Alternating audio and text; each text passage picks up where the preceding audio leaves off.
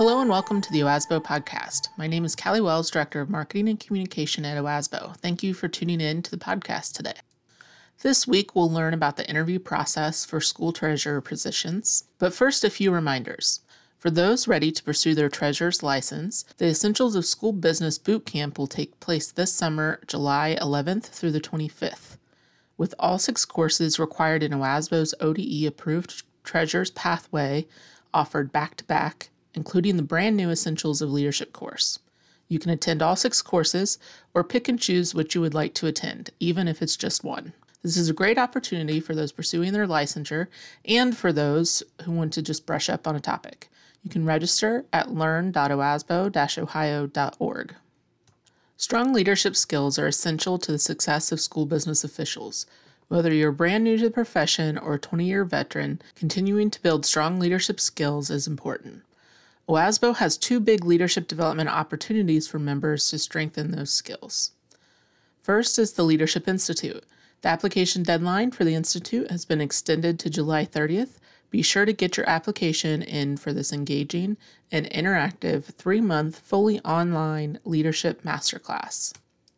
Join us September 22nd and 23rd for our annual leadership conference to learn how your leadership is uniquely shaped and to learn powerful tools to le- lead others better. All OASBO members are invited and encouraged to register, but seats are limited, so be sure you register soon.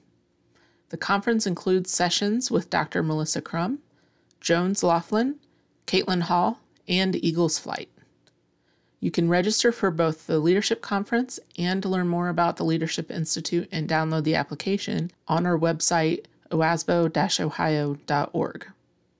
Next up is an update from OASBO's Executive Director, Jim Rowan. Today's podcast, I am going to talk specifically about the OASBO 457 plan. If you are participating in OASBO's 457 plan, it's very important that you listen to this podcast and take appropriate action. OASBO adopted and amended its plan back in April 1st of 2017.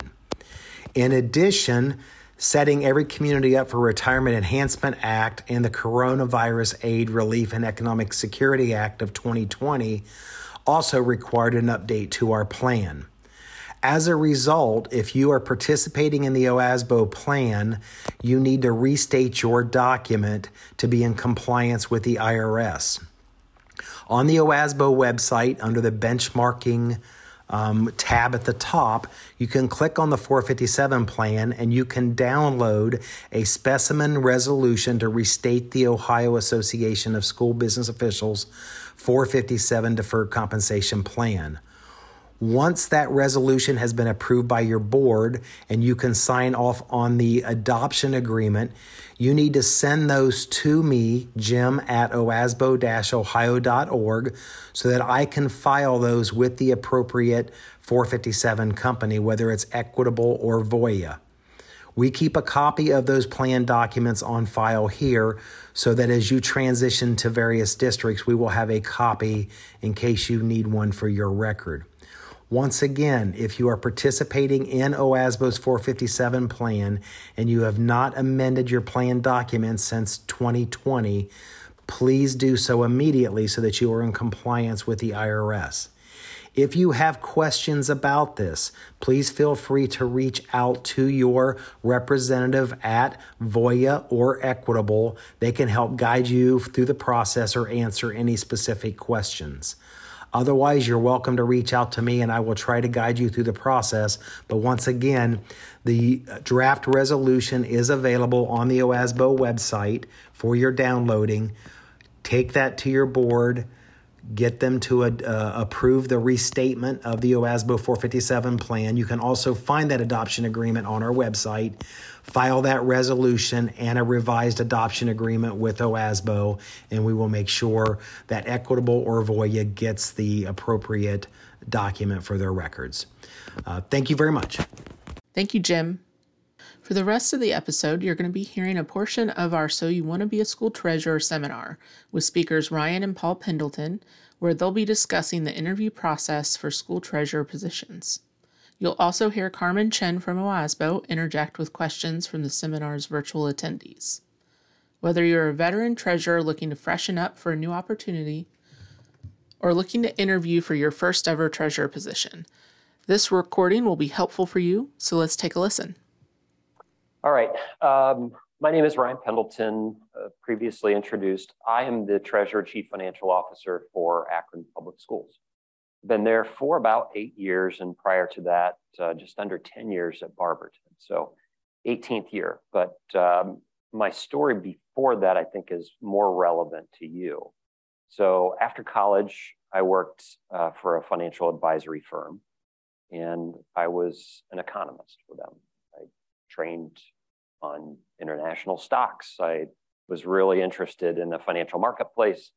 Mom and dad were both lifelong educators, and I didn't have any interest in that pathway, zero. Uh, and then long came uh, September 11th, which forever changed, uh, if you're familiar with that market, how folks invest and the number of firms providing. And many of the firms in Cleveland uh, seemingly dried up overnight. And I found myself without work. And at the time, I was thinking Chicago, New York, all my colleagues that I was working with were moving to other firms. What do you want to do? And I remember the conversation with dad uh, he said, you know, there's there's this financial position in a school district. It's a pretty serious leadership position. You should take a look at it. And so I found myself without work at the time and immediately got hooked because I placed five phone calls to five different treasurers in different typology of school districts urban, urban, an ESC, somebody with a building project. Every one of the five said, sure, come get hours with them. And that's that's how I got hooked. So I found myself within six months, uh, an assistant treasurer position, and within the following six months, an open treasurer position. And that's where I started my career at Barberton. And I've been an urban guy ever since. Uh, fallen in love with the urban scenario, uh, tracking resources to kids who need it the most is what I'm really passionate about. But from those very early days, and after what, 1999, right around that same time, Dad established Finding Leaders. So I got to tag along to some of the searches. And I remember the first search, uh, I don't know if you remember that, Dad, was Delaware. Uh, I remember uh, participating, and because I had grown up uh, in that scenario, sitting in the back of a boardroom after a sporting event in Mount Gilead, and Galion. We have a few folks from Galion here. I was trained for this and felt really comfortable um, in this setting. So I just wanted you to know those of you who are coming from maybe more of a non traditional background, this pathway with OASBO, uh, we sat with, with Jim Rowan some years ago, more than five years ago, and said the pipeline for treasures is terrible we need to make an investment here. And this is how this day got started. So, how do I do this? A little bit more about me. So, I have con- consulting days built into my contract. It's really important with me, as Chris mentioned, how to establish a relationship with the board. I own it all the way up front. I said, it's so important to me that I do this, that I'll take this in lieu of some compensation, that I get some release days to work with that to network with other treasurers. So I'm not here as the Akron Public Schools treasurer. In very few consulting days do I take, where I take a full day dedicated just to that, because I am so uh, dedicated to building you and those folks online in this pathway. Uh, it, I think Dad would still tell you the treasure search is the most difficult position to fill in K 12 right now. Would you agree, Dad? Okay.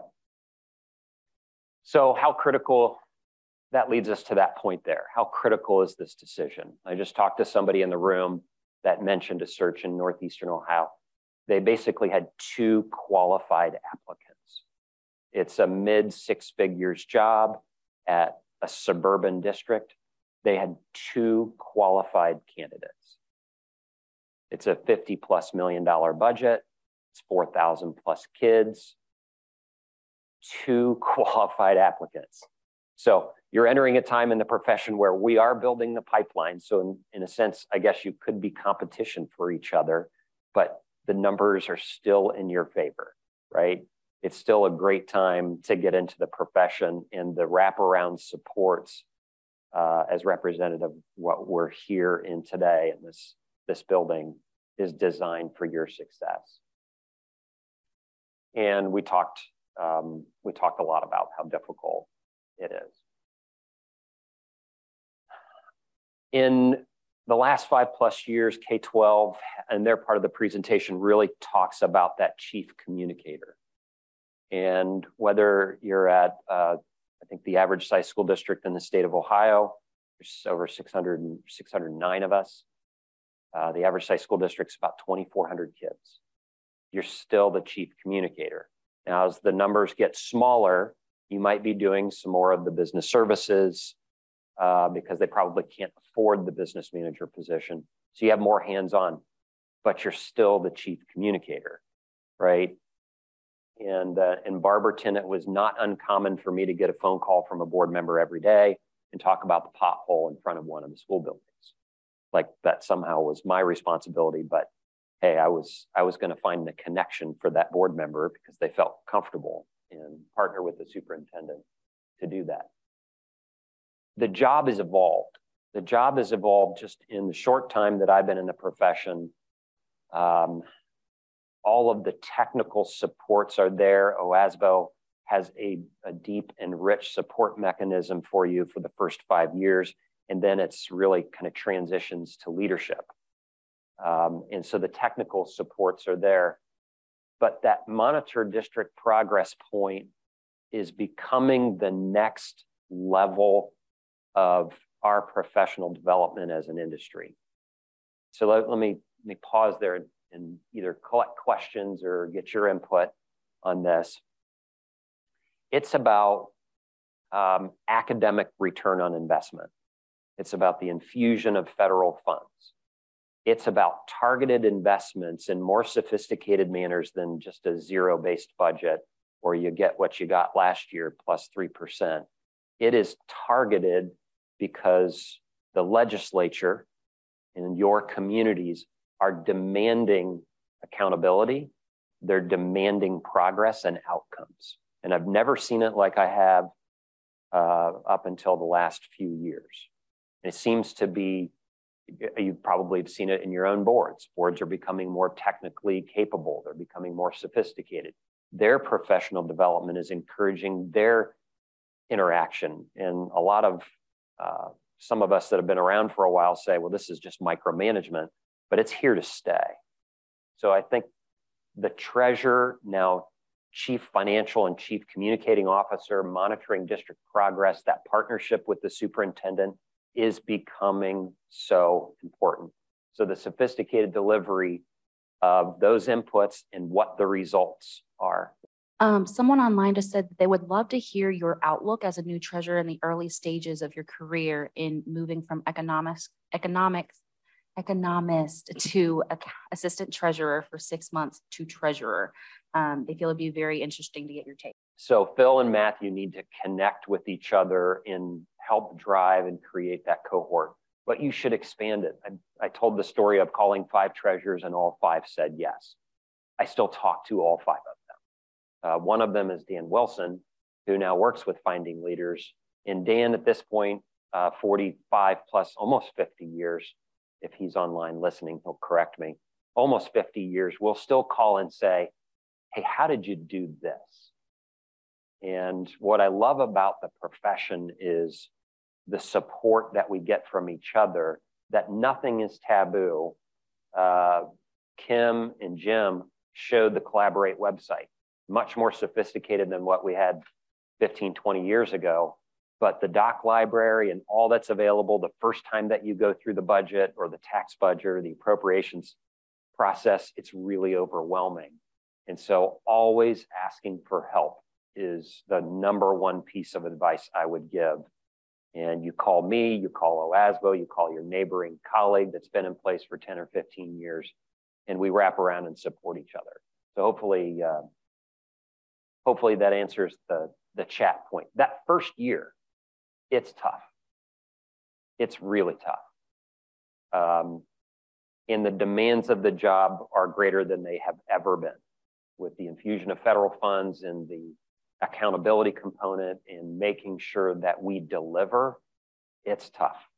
Um, and you will need that support to survive. But after that first year, after that first year, it gets better. It's a little bit more routine. The calendar that's posted on our websites about here are the major responsibilities that you have, um, and the mentorship program, and the Finding Leaders support. You're hearing about all those supports. They're designed to make you and the board successful. The last bullet, bullet point I'll touch on a little bit, it's, it's your continuous improvement. Uh, OASBO, I think back in 2014, 15, and a lot of our members got together and we invested heavily in what was called then OTES. And for those of you, I think from the classroom, I remember one of the conversations over here, you know what OTES is. Ours is just a little bit, but it's the Ohio Treasurer Evaluation System. And it has five major components of the skill sets of the job. And if you haven't done it in research as your track to become a chief financial officer treasurer, download it. Just Google it. OTES, Ohio Treasurer Evaluation System. It's got some of our member. Were you a part of that? I think you were part of that, Cindy, that redesign. And that's a great outline of the leadership and technical requirements of the position. It's really high level, but it's a great way and an outline uh, to look at that. So I'd improve, I'd encourage you to take a look at that. All right, the basics of the presentation, I think we're on time here, starts with the profile. So I know there's some overlap between K-12 and finding leaders in this regard, but I do think it's important for you to pick up all the available nuggets to you as you're trying to put your best foot forward in what the board may look for. That profile, and why is the profile important to you? That's the secret ingredient for playing matchmaker with the board. And that process starts with the very first day that we sit with the Board of Education reviewing the opening. They select K 12, they select us or another search firm. It begins from the, it's a partnership that begins from that very first uh, date, so to speak. And we're learning about what, what great things are going on in the district, what stretches are happening in the district, what major issues might be facing them. And we take copious notes and then we ask some more targeted questions. What kind of support mechanisms do you have in place? What are the contractual outlines for the treasurer superintendent? And what that helps us do is build this profile that we later come back to the board, and, in a sense, have them approve. And in a little bit more detail about, so what I'll do uh, once we secure that position with the board, I'll go spend time with board members. I'll go spend time with internal staff, leadership, superintendent, collecting all of that necessary information for that quality profile. That quality profile is a value statement, sits right next to the board member during the entire process. And I like to refer to it as holding each other accountable. Because sometimes you've heard the phrase of you chase the shiny penny. Sometimes somebody may be a great treasure someday. But what if they don't fit the profile that we set? What if they don't fit the profile for what the district's needing? Ultimately, that may uh, lead to some turnover in the district. So it creates that roadmap. It talks about the winning qualities and characteristics.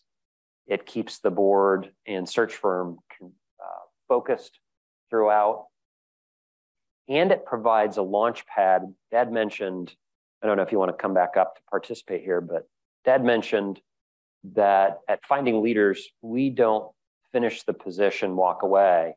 We partner with that district treasurer, not as intensive as the OASBO mentoring program, but we make regular contact with them to make sure they're referring back to that profile. Let me give you one more example about how important this is. When I was at Barberton, there was only one other job that I applied for, and that was Akron. Chris Moore, the previous executive director, director of OASBO, David Varda, members of now Finding Leaders, wasn't a part of Finding Leaders, uh, Dan Wilson, and uh, Chris did the search at Akron. It was a big job in Ohio. So they partnered on it. Do you know what I still have eight years later? I still carry around with me for this example and to refer what the board needed because that quality profile was printed out for the board. And it was my launch to my evaluation, my goal setting process. And I went back to the board a year later and said, you know, because you have the honeymoon period, right? But then after the honeymoon period wears off, things, right, they, they heat up a little bit. And I said, but this is what you want. You said you wanted this. And they're like, well, we love this document. Can you turn this into the finance office strategic plan? And we build on it. I might add to that, Ryan, as a part of this profile, we asked the Board of Education at our first checklist meeting to develop the components of the contract. Am I getting ahead of you? No. To perfect. develop the Perfect components of the contract for, so going back to Licking Heights, which we met last night, um, we are two and a half or three months into this search. And at each meeting with the board, we review the components of the contract. So we know that it's going to be a three year initial contract. We know the salary range within $20,000. We know the pickup. We know uh, Medicare. We know how much they will spend on um, insurances. We know every facet and every component of the contract, which we share with each candidate.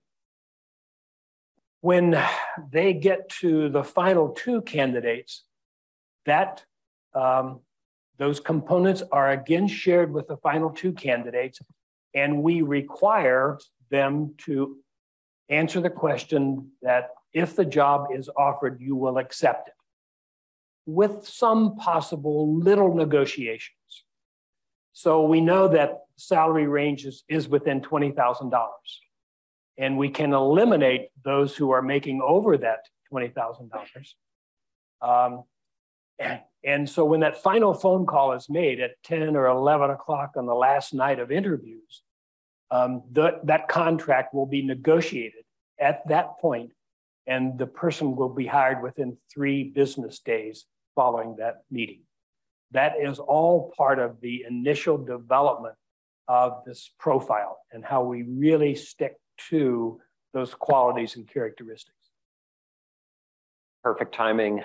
Um, and so we're giving you the insight into our relationship with the board, which maybe your perspective coming today, or at least looking at the agenda, was well, tell me more about the interview process. We're actually telling you all the ways in which you can prepare for the interview. So you know from both search companies, and we work for the board, but you can ask us the questions that you may not be able to ask the employer. Of course, if they're hiring us, we're the point people. So you ask the related questions to the timelines, to the contract provisions, to the qualities and characteristics. What struggles might they be facing? Are they in negotiations? Do they have a building project? You're going to go for a huge bond issue. You might have the relevant experience, a couple business folks in here about construction. You want to highlight that in your application process.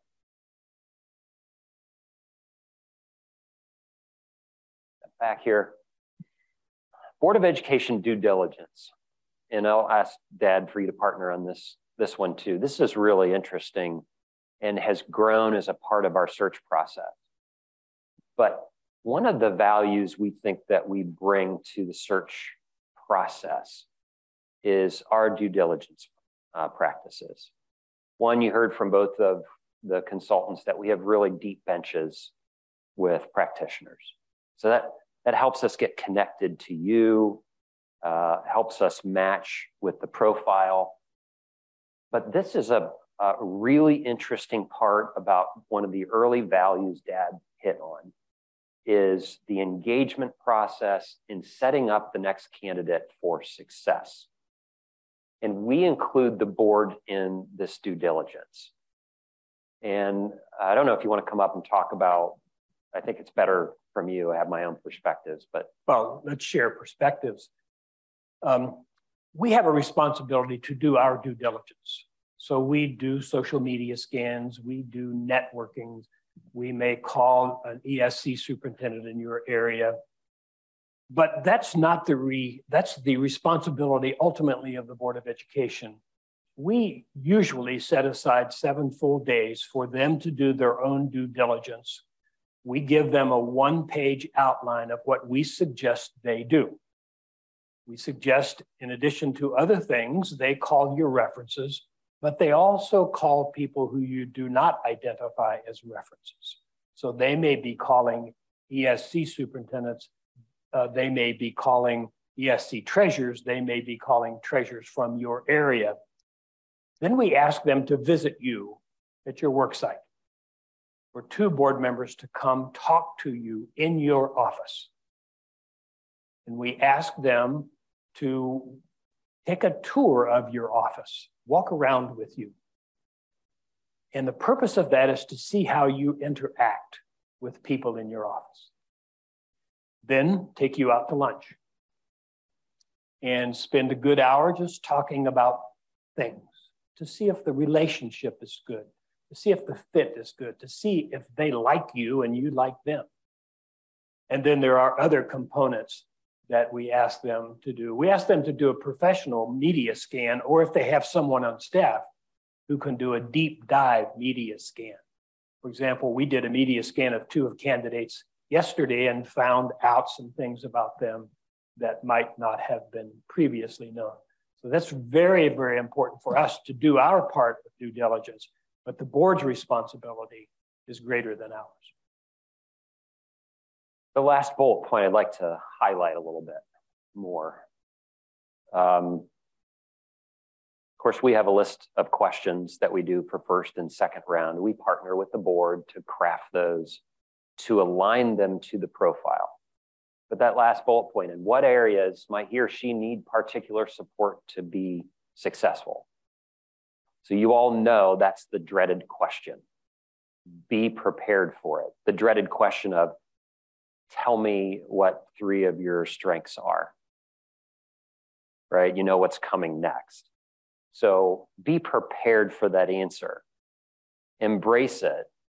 If you don't have construction experience, don't stop at saying, I don't have construction experience. And you're ready for the next question, you pause, and then search consultants, we put our head down and do this. Be prepared. Say, I don't have construction experience, but let me tell you what related experience I have. Uh, in my previous position in private industry, I did this. I also researched Ohio Revised Code. Uh, I reached out because I know in looking at your board minutes and on your website, I know you have a strategic plan. And in the strategic plan, it says you want to build buildings in the next two or three years. So I reviewed that. Well, then I contacted a, a local bond attorney to understand more about the process.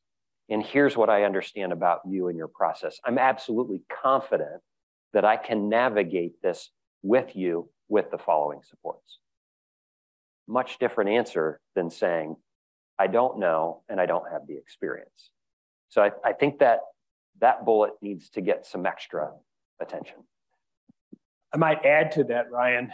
Um, one of the questions we suggest the board ask um, prospective treasurers is, let me, let me precede that. Make sure you know everything about that district. You have to go into that interview knowing more than the board members know. You have to know financially, you have to know the five year forecast, you have to know the assumptions, you have to know negotiations, you have to know you have to know more than they do because one of the questions we suggest they ask is what do you think the three most important burning financial issues are of this district and what would you do about it? We expect you to know from your research what those three burning issues are about that district. So you can't know enough going into that interview. And you can know more than the board. You might not be able to know more about their community, but you can know more about the technicals, the financials, the requirements, the federal grants, and all of that information is available through public domain. All of that information. Pull the CAFR if they have one. Pull the audits if you have one.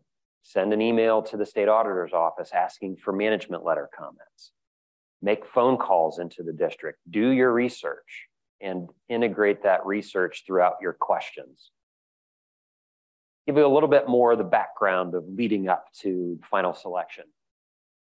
Dad talked a little bit about Licking Heights and superintendent search process, very similar to Treasure.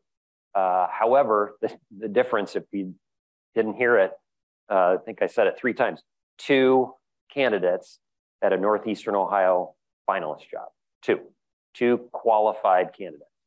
And it's not uncommon for treasure searches right now that we might get a list of five to 10 applicants when we get through the screening. We're bringing a couple.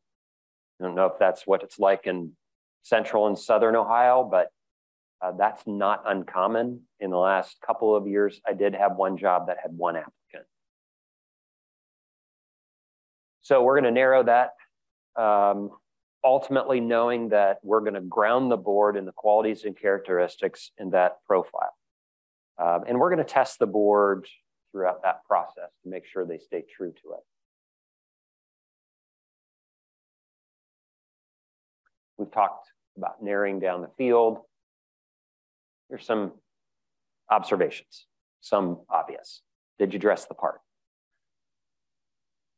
Every board that I've ever worked for, worked with, and it's quite a few, and you can jump in, they think they are the destination.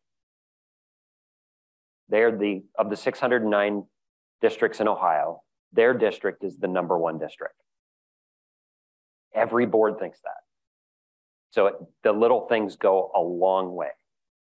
District colors, wearing district colors, doing that research, identifying with athletics or co-curriculars, extracurriculars, identifying with anything that you may have a connection to in genuine fashion uh, to that district. How well did you research? We can't underscore that enough. That research is really important. We have many candidates that come to first round interviews.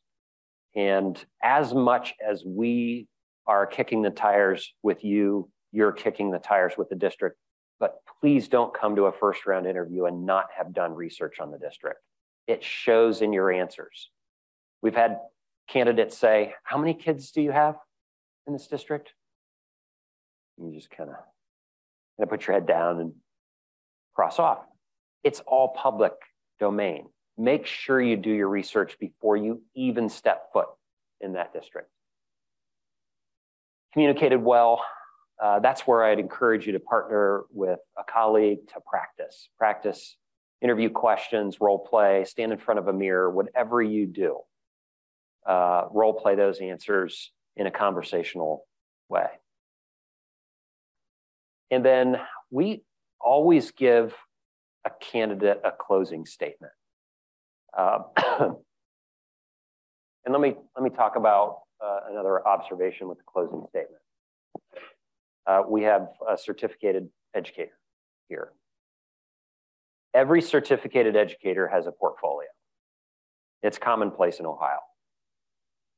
In Ohio, we're one of about five states that have a treasurer, chief financial officer report directly to a board. We're certificated through a very similar process in Ohio, and we have to maintain a five year license. The majority of folks that we see, I would say 75% or more, don't bring any materials to an interview. I think that's a lost opportunity, whether it's a portfolio, whether it's sample communications, sample spreadsheets, what projects you've worked on. Now, we're not asking you to take over the interview at all. But in your closing statement is a perfect opportunity to say, uh, thank you uh, for inviting me to interviews today. Thank you for your time. I really wish you well. We had 45 minutes together. It's not a great opportunity for you to get to know me and me to get to know you. So I've put together the following materials so you can learn a little bit more about me. And included in my materials are some sample work, how I communicate, and the last project that I worked on that I was really proud of.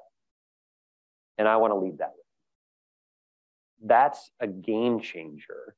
And uh, I know OASBO in this seminar, we're working on that and the portfolio aspect of it. And there's some samples out there. I think we even uh, dropped some of that on the OASBO doc library at one point in time. So hopefully it's still, it's still there. Here's some more observations. You see research, um, your management style. And I think your management style will be very important to identify the kind, type, typology of district, the size, what internal supports they have. Do they have a business manager? Do they not have a business manager? Do they have an HR director? And if they don't have those two positions, you might want to prepare some answers because in most circumstances, the treasurer, superintendent, and maybe an assistant superintendent are going to be sharing those responsibilities. And so I looked at your organizational chart. Uh, uh, you're, you're pretty thin, pretty lean. So uh, I'm assuming between these three positions, uh, I would be supporting some HR functions. I would be supporting some business operation functions, might be running the workers' compensation program or doing some grants uh, in that regard. So again, it's all heavily based on um, research. And then your answers should be a blend of telling the board more about you combined with what research that you've done. And again, I think the I think K-12, Cindy did a nice job if you don't know the answer, don't stop at not knowing the answer. Provide relevant experience or what research that you've done to compensate for it and how you're going to partner and be a resource for them. I, I think I often say the treasurer's position is an inch deep and a mile wide at times. And sometimes you go a mile deep on the technical. It is that's the thing that I love about it the most. So we get to stand up here, go through professional development. You're going to go through an hour PD, and then you get to go back and you get to study self insurance on workers' compensation and deep dive. That's what's so special, I think, about our profession. We're wrapping up here on Board of Education due diligence, the deliberation, the offer, the negotiations. I'll give you some insight on those last two the offer and the negotiations. If you've been invited to a second round interview, whether you're asked specifically or not, you need to be in the position to accept an offer. We will confirm that at Finding Leaders. We will say to you and the board, we've invited so and so back for a second round interview. We've asked them if the components of the contract and the final interview are acceptable and you're offered the position, will you accept? I mean, we're that clear. Puts a lot of pressure on you to do your research, but we've had candidates where we've done that in the second round and they say, uh, I need, uh, can you give me a couple days? And we say no. We asked you, we reported to the board, if you are ready, if the components of the contract were acceptable, will you accept? So we sometimes I remember the last few treasure searches that we've done, boards go, wow, that's that's pretty harsh. Like, no, if they're coming back to a second round interview, they will be prepared to accept an offer, um, especially with the candidate pool the way it is. So have your have your number in mind, have your contractual walk away points in mind. But here's the thing if we've done our job, there shouldn't be any surprises. So if you know the salary range and you know you fit within that range and you ask, ask for five or $10,000 above that range the night of the interview, it's probably not going to work. Same thing goes with the board. If the board says, this is an assistant treasurer coming from a smaller district, Ryan, they're going to get a $30,000 pay increase. And we're going to say, absolutely they will. Because your position demands that it pays this range. And if you offer it, which we're not recommending, you do that against our recommendation, you're going to set them up because they'll take the job for a lower amount. And because of the pool of applicants, within two years, we will place them in another job. And we won't recruit them. They will come to us because they know they can go get another $20,000. So we hold the board to the line, but you should also participate in that posted range. All of which must happen in three days. This is probably more of a, a push for boards, but you should be aware of it because of the candidate pool. Because some of you might be sitting in jobs already, or even then, the demand for these positions is outrageous. And so boards almost about half the boards or so immediately react and they say, what is it going to take?